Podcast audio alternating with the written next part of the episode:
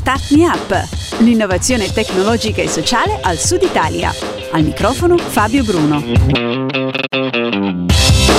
Tutti e come sempre grazie per aver scelto ancora una volta di ascoltare Star Me Up, il podcast che porta nelle vostre orecchie l'innovazione tecnologica, sociale e culturale del Sud Italia. Grazie anche a Cristina Marras, la voce che apre e chiude tutti i podcast, e al Dalek Studio di Messina, il luogo da cui vi sto parlando in questo momento. Star Me Up è prodotto da Smartwork, idee digitali per il mondo reale, con il contributo di Kidra Hosting, servizi web per il tuo business. Come promesso, anche questo podcast tratta di psicologia e nello specifico di neuromarketing. Se vi siete persi il podcast precedente con ospite Simone Barbato di Idego, potete recuperarlo facile su radiostarmiup.it. Parliamo di psicologia perché Star Me Up aderisce alla settimana del cervello, la Brain Awareness Week, una celebrazione mondiale lanciata dalla Dana Alliance for Brain Initiatives che dà l'opportunità di concentrare l'attenzione sulle scienze del cervello e sull'importanza della ricerca in questo ambito. In Italia la settimana del cervello è promossa da Africa.net, Africa si scrive con due H, una all'inizio e una alla fine, che è un portale di divulgazione neuroscientifica che da oltre dieci anni fa divulgazione dei più recenti recenti studi del settore e che mi ha dato anche una mano nel ricercare i temi e gli ospiti per questi due appuntamenti e per questo non posso che ringraziarli. Per conoscere tutti gli eventi della settimana del cervello basta andare su settimanadelcervello.it. Esaurita questa lunga e doverosa introduzione, veniamo adesso all'ospite di questo podcast che ci aiuterà a capire meglio cos'è il neuromarketing e perché dovremmo utilizzarlo nella nostra strategia di vendita e di promozione. Lei è una giornalista che scrive per insidemarketing.it e, fra le altre cose, è l'autrice dell'ebook gratuito Neuromarketing in azione. Il suo nome è Raquel Battista e le do il benvenuto a Star Me Up. Ciao Raquel. Ciao. Quello che cercheremo di fare nei prossimi minuti è cercare di raccontare cos'è il neuromarketing facendoci guidare proprio dall'ebook che ricordo può essere scaricato gratuitamente da insidemarketing.it. E naturalmente il taglio che daremo all'intervista sarà estremamente pratico, quindi chiedo anche a Raquel di non scendere troppo nei dettagli scientifici se non è strettamente necessario. Raquel, partiamo dalle basi, cioè dalla considerazione che il neuromarketing nasce dal momento in cui si comprende che il consumatore medio non usa solo la razionalità quando decide quale prodotto acquistare. È giusto? Sì, sì, è giusto, una, una, buona parte delle nostre decisioni, delle nostre scelte sono condizionate da, uh, da fattori inconsapevoli eh, che influiscono sulle decisioni degli individui. Eh, ecco, nel settore del marketing noi ci focalizziamo in particolar modo sulle decisioni del, um, del consumatore eh, ed è qui che il consumatore, che, che il neuromarketing trova, trova la sua applicazione uh, nell'identificazione uh, e nell'analisi dei fattori che possono in qualche modo incidere in maniera inconsapevole sulle, sulle decisioni d'acquisto. Uh, questo è possibile mh, grazie al ricorso a conoscenze, a tecniche mh, provenienti ovviamente dalle neuroscienze, ma anche dalla psicologia cognitiva, dell'economia comportamentale e mh, in particolar modo si fa ricorso a strumenti come l'elettroencefalografia, uh, la risonanza magnetica, l'eye tracking, mh, mm, analisi parametri fisiologici, cioè mh, mm, analisi del battito cardiaco, respirazione, e tutto ciò insomma, per studiare la, la, reazione dei consumatori ai stimoli di marketing uh, e andare a riscontrare eventuali alterazioni di carattere emotivo quando i, le persone sono messe di fronte a dei, a dei stimoli pubblicitari, a dei spot eccetera. Eh, l'idea è quella di ottimizzare i processi comunicativi, insomma. Raquel, nel libro ho letto più di una volta eh, i marcatori somatici. Cosa sono? È stato un, un concetto introdotto da Antonio Damasio, che è uno scienziato portoghese, che ha dimostrato che per prendere delle decisioni dobbiamo mettere in atto una serie di processi mentali di natura logica, ma la verità è che per decidere in maniera adeguata eh, rispondere in maniera strettamente razionale non basta. E spesso ci ritroviamo di fronte a situazioni in cui chiaramente bisogna rispondere in maniera istantanea praticamente, dove mh, mm, non c'è il tempo di ragionare, per esempio uh, situazioni di pericolo in cui rispondiamo con un atto riflesso eh, ed ecco questo, da questo punto di vista i marcatori cromatici possono essere molto utili. Eh, quando dobbiamo prendere per esempio una decisione ricordiamo non solo il risultato, la conseguenza di decisioni simili che abbiamo preso in passato, ma ricordiamo anche le emozioni che abbiamo provato in quel momento.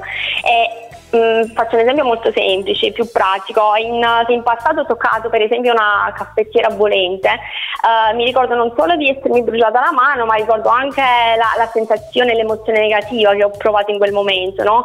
eh, e che in futuro voglio evitare. E, ecco, i brand fanno diciamo, ricorso a questi marcatori somatici per uh, presenti nella mente dei consumatori. Ah, ok. Quindi in realtà, perché io ti stavo per dire sostanzialmente è l'istinto, ma in realtà è so, forse soltanto un, una parte di, dei marcatori somatici, o meglio, è una delle componenti che caratterizza questi marcatori somatici. O dico bene?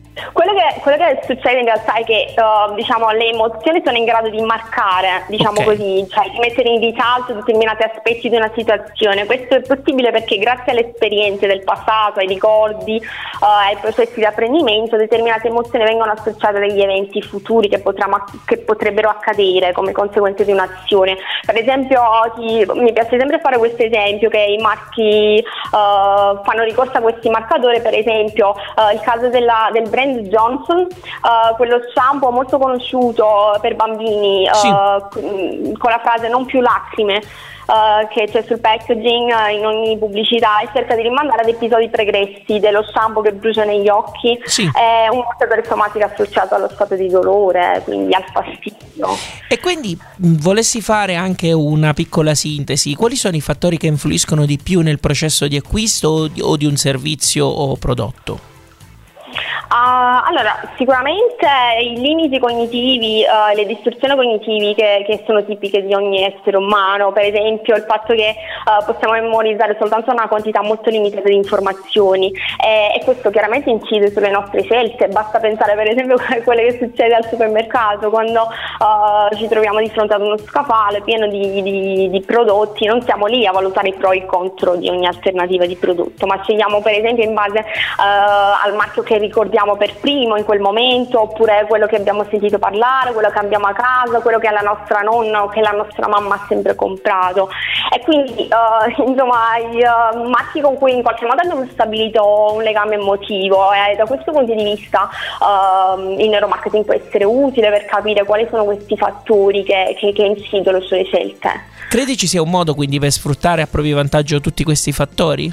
Sì, certo, perché ecco, sapendo che ci sono dei fattori di natura emotiva e sociale che condizionano le scelte uh, dei consumatori, i marchi possono cercare di fornire un valore aggiunto al prodotto che vada oltre mh, quelle caratteristiche oggettive del prodotto. Uh, parlo di strategie di marketing tipo mh, lo storytelling o per esempio uh, la stimolazione sensoriale o comunque tutto quello che ti aiuta a creare un legame emotivo col consumatore e da questo punto di vista il neuromarketing utile perché permette di andare a misurare attraverso uh, tecniche che permettono di misurare le alterazioni di carattere emotivo in risposta agli stimoli di marketing. Raquel, leggendo l'ebook mi ha molto incuriosito il paradosso della scelta, cioè di come il consumatore sia condizionato in negativo se si trova davanti a un'infinità di prodotti.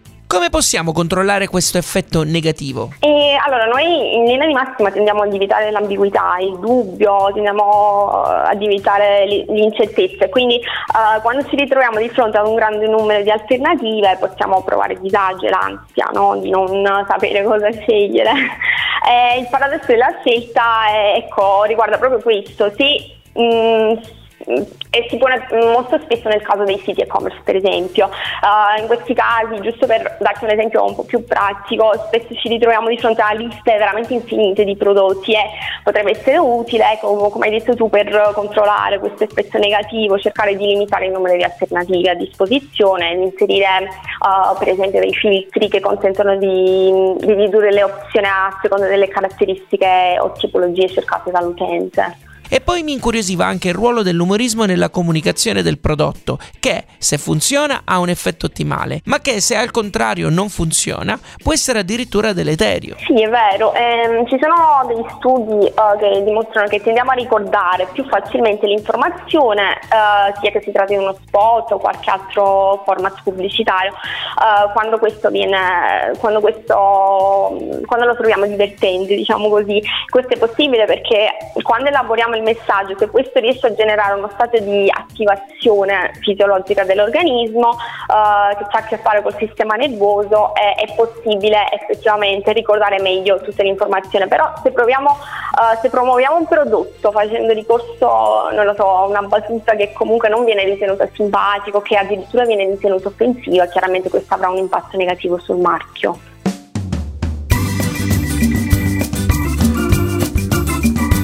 State ascoltando Star Me Up, al microfono c'è Fabio Bruno e al telefono con noi c'è Raquel Battista di Inside Marketing. Passiamo adesso a un aspetto forse un po' più pratico, cioè come possiamo usare il neuromarketing a nostro favore. Abbiamo parlato della comunicazione e del ruolo anche dell'umorismo, ma in realtà il neuromarketing tiene in considerazione non solo il tipo di messaggio, ma anche i canali attraverso i quali quel messaggio è veicolato. Dico bene?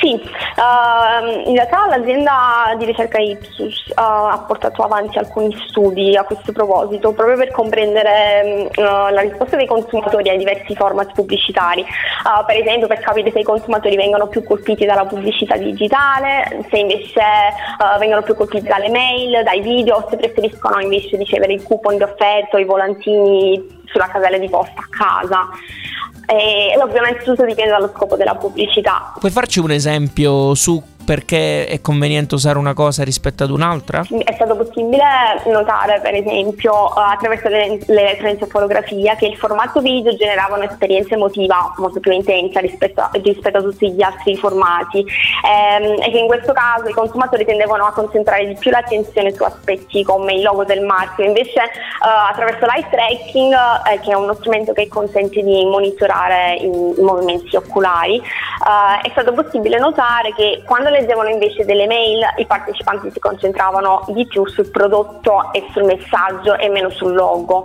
e quindi da questo punto di vista è possibile ricavare molti insights interessanti. Si parla anche dei modi della comunicazione e quindi addirittura andando a parlare dei font. Il font può condizionare ovviamente la facilità di lettura di un messaggio eh, e di conseguenza incide anche sulla comprensione, sulla predisposizione a seguire uh, le istruzioni o i consigli suggeriti.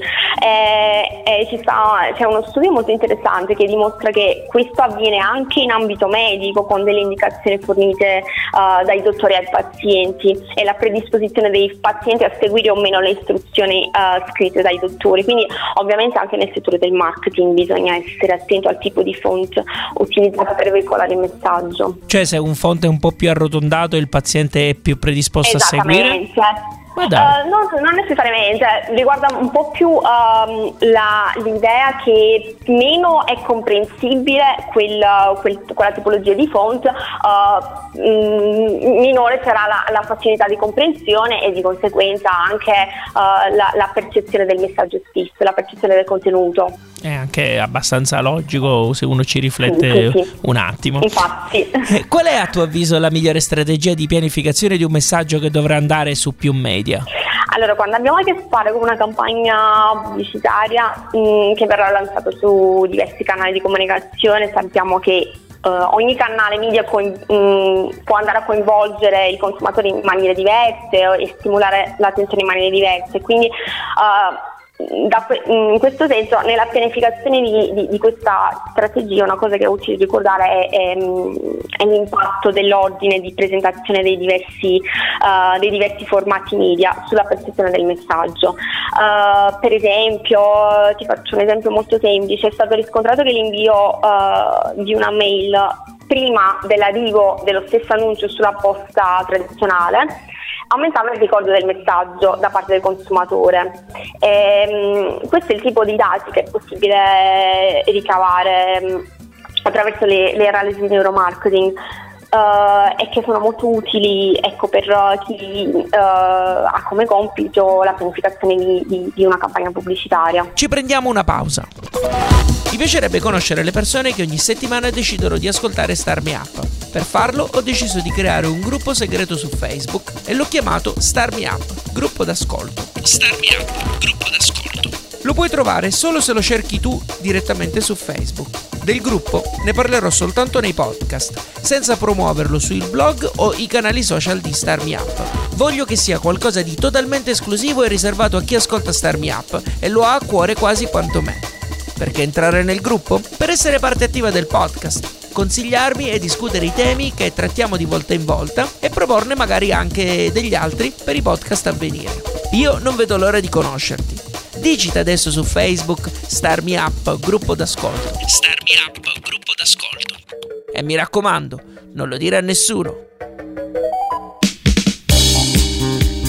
Rachele, ma il neuromarketing non riguarda solo la comunicazione, c'è anche uno studio su come organizzare gli spazi all'interno di uno spazio fisico e anche di un sito web, no? Sì, um, in realtà oggi uh, l'utilizzo di um, dispositivi eye tracking e elettroencefalografia indossabile è, um, è, sempre più comune all'interno dei punti vendita, dei supermercati, ci sono diverse ricerche a riguardo, eh, perché mm, forniscono de- delle informazioni relativamente relative a mh, mm, per esempio l'esplorazione dello scafale da parte del consumatore quando è alla ricerca di un determinato prodotto, uh, oppure il tempo impiegato per l'acquisto uh, all'interno del punto vendita, informazioni sul, uh, le informazioni del packaging che vengono analizzate prima di scegliere tra i diversi marchi presentati e insomma tutta una serie di dati che sono utili per chi si occupa dell'organizzazione dei spazi nei punti vendita, ma anche per comprendere quale può essere la, uh, la disposizione ottimale dei prodotti sullo scavale. Che poi immagino tutto poi convogli verso uh, la UX design, insomma, e quindi diciamo uh, ci sia anche un, stretto, un lavoro a stretto contatto con chi poi dovrà disegnare questi prodotti e servizi, no? Esattamente, sulla progettazione dei spazi, la disposizione degli scaffali, la disposizione di ogni tipologia di prodotto, uh, quale, ti, quali categorie di prodotti, quali settori uh, meteorologici devono essere uh, in, presentati all'ingresso del supermercato o invece alla fine, e questo tipo di cose. Eh, un'ultima domanda. Eh, eh necessaria, anche se forse magari ti risulterà un po' stupida. Eh, da consumatori dobbiamo avere paura del neuromarketing, cioè ci leggono la mente davvero oppure no? no, assolutamente no. Eh, ci sono ancora alcuni miti, ci sono alcune false credenze, diciamo così, a questo, a questo proposito. Eh, questa disciplina ha lo scopo innanzitutto di ottimizzare la comunicazione pubblicitaria e l'idea è quella di cercare di creare messaggi che attirino l'attenzione dei consumatori, ma che non potranno mai costringere nessuno a comprare qualcosa che non vuole davvero. E quindi è vero che ci sono degli studi che dimostrano che la pubblicità può condizionare le aspettative dei consumatori uh, nei confronti dei prodotti, per esempio uh, nel caso dei prodotti alimentari, delle bevande è possibile guidare la percezione del gusto uh, attraverso la comunicazione, però la realtà è che noi possiamo ottimizzare la comunicazione ma questo deve anche essere coerente e, e veritiero, altrimenti il consumatore acquista ma poi rimane deluso e, e il tutto diventa controproducente, però una cosa che mi piace sempre uh, sottolineare è anche il rovescio della medaglia, perché uh, i vantaggi del neuromarketing per il consumatore ci sono anche. Le ricerche condotte in questo settore consentono okay, ai marketer di avere una visione più accurata de- degli individui, uh, però questo vale anche per il consumatore perché se diventiamo più consapevoli dei, di alcuni dei processi, dei meccanismi che stanno dietro alle nostre decisioni mh, e cosa li condiziona, allora diventiamo anche più informati, più consapevoli e anche più introspettivi e più critici nei confronti delle nostre decisioni. Questo penso sia per forza una cosa buona. Eh sì, però forse anche il rischio, e non lo so, parlo anche un po' da semi paranoico, dico inizio a fare delle cose, poi penso a tutte le conseguenze che può avere un mio gesto, oppure no, ma qua sto esagerando davvero, eh?